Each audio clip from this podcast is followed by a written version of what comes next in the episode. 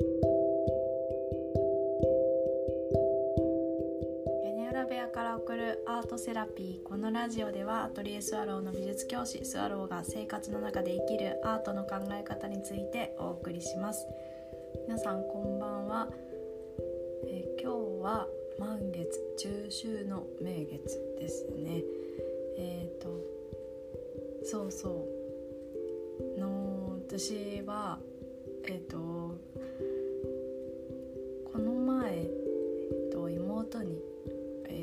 子供が生まれましてで今度会うんですけどあのご飯を作ってきてほしいって言われてで以前も、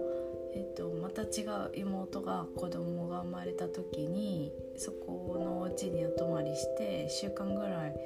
あのお手伝いしたりご飯を作ったりしたんですよね。でその時なんかすごく楽しかった記憶があったのでもう今回もあもう何作ろうかなとか思ってあの今日もちょっとこうレシピをメモしたりとかでもこうそう妹の様子とかも思い浮かべたりとかして、えっと、こういうのを食べても平気なのかなとか、まあ、確認しつつでも家にいるから、えっと、いろんな味を味わった方がきっとなんていうか楽しいかなとかなんかこう気分が変わるかなとかあのきっとそう子供の母乳になるからまあそれも考えた上で大丈夫な食材なのかなとかこう確認しながらもなんかレシピを考えている自分がすごく楽しくてそうそう人のためにあの作るっていう作業をする時ってあの力が湧くなってあの自分でも思いました。アレンジしてもいいしでもその人のこうニーズを満たすっていうところも考えてでそこをこうマックスの状態にいかに持っていけてるかみたいなのを、えー、と最後まで自分が楽しみながら作るっていうのがなんかすごい楽しいんですよね。そうだからなんかそれ考えるだけで今日はずっとあのワクワクしたりしてました。はい、で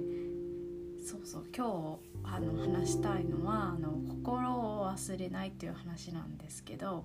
あの先日こう授業をしていてで子供にあの、挨拶の仕方とか尋ねるマナーについて、まあ、課題をやっていく中であのその子はすごくこうポジティブな状態でいつもコミュニケーションを取るっていうことができていてで、えー、とただそのまあ、えーその子の中でいいと思っていてもこう社会的にはちょっとこう強く言い過ぎているなとかと、そういう言葉遣いだときっとびっくりしちゃう人がいるよなとかそういうこう加減がなかなか難しいところではあったんですけどでいつもそういう、えーこうこう教える時にどのスタンスを取るかっていうのが、えー、と私の中で、まあ、あってでそれはできる限り選ばせてあげたいんですよね。自分で分かろうとしてほしくて。ででけど私の反応を当てにしてほしくなくて。自分で考えてどの関わり方が自分の中でベストなのか。っていうのを、えっと、自分から気づいてほしくて。で、まあ、もちろんこちらも、うん、と優しく接してあげたいんですけどけど最後はこう社会に出て自分で、え人と関わる中で掴み取っていくというのがその子の現実だから、あのーたまにちょっとこう厳しい ハードルも与えながら授業を進めるんですけどそうそう。けどそれを、えっとした時に混乱したりとかすごくこう疲れてしまったりとかやっぱりするわけなんですよね子供はいつもと違うなとか、うん、でもそこをこうちょっと待ったりとか様子をこう見たりっていうのはきっと私が取っている立場の人しか多分時間のタイムラグは作れないはずだからまあちょっと気には重いんですけど 見守って一生懸命考えてもらったりすることがあります。はい、でそれってあの実は酷なことをやらせているように一見見えるんですけどえーと、その子にとってはそのモヤモヤした状態とかあーなんか突破したいけど何ていう風に表現したらいいかわからないっていうところまで引き上げられてるので必ず引き上げられている状態に来てるって私は見ています。はい、で同じく自分も本当にそうなんですよね。何かを目指してる時に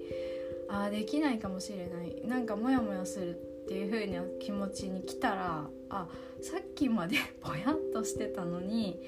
あなんか私違うところにもういるなって思うから多分近づいてはいるんだけど、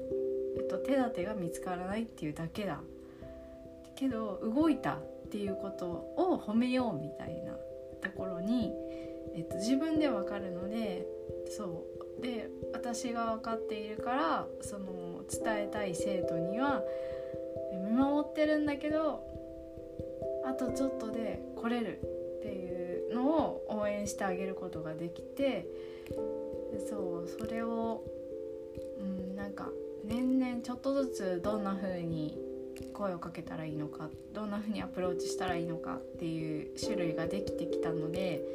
最近それをこう試しています授業の中で、うん、全部その子にこうさじを投げてしまっても伸びるのが難しかったりするので、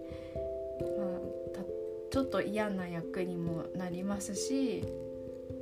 えーと、もし少しでもこう悩んだり考え始めたりした時にはちゃんとこう土台になって自分がじゃあえこういう種類もあるよってちょっと待った上で提案したりっていうことも、えっと、しています。はいまあ、これって全て、まあ、自分が成長したいからっていう気持ちが通ってないと,、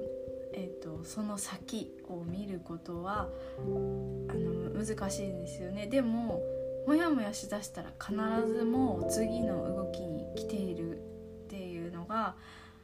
あの最近そこそこに来たらもうそうなってるって思える自分がいるのであの私は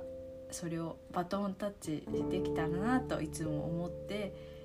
授業をしています。はい、なんかちょっとした変化だけど前はモヤモヤしていたら諦めている方の自分が結構6.5割ぐらいだったので、うん、もうちょっといけるっていうところにあの踏みとどまる力が少しずつできたかなと思って、えー、今日はそんな変化を話してみました。何かお役に立てたらとても嬉しいです。はい、えー、最後まで聞いてくださってありがとうございます。それではまた。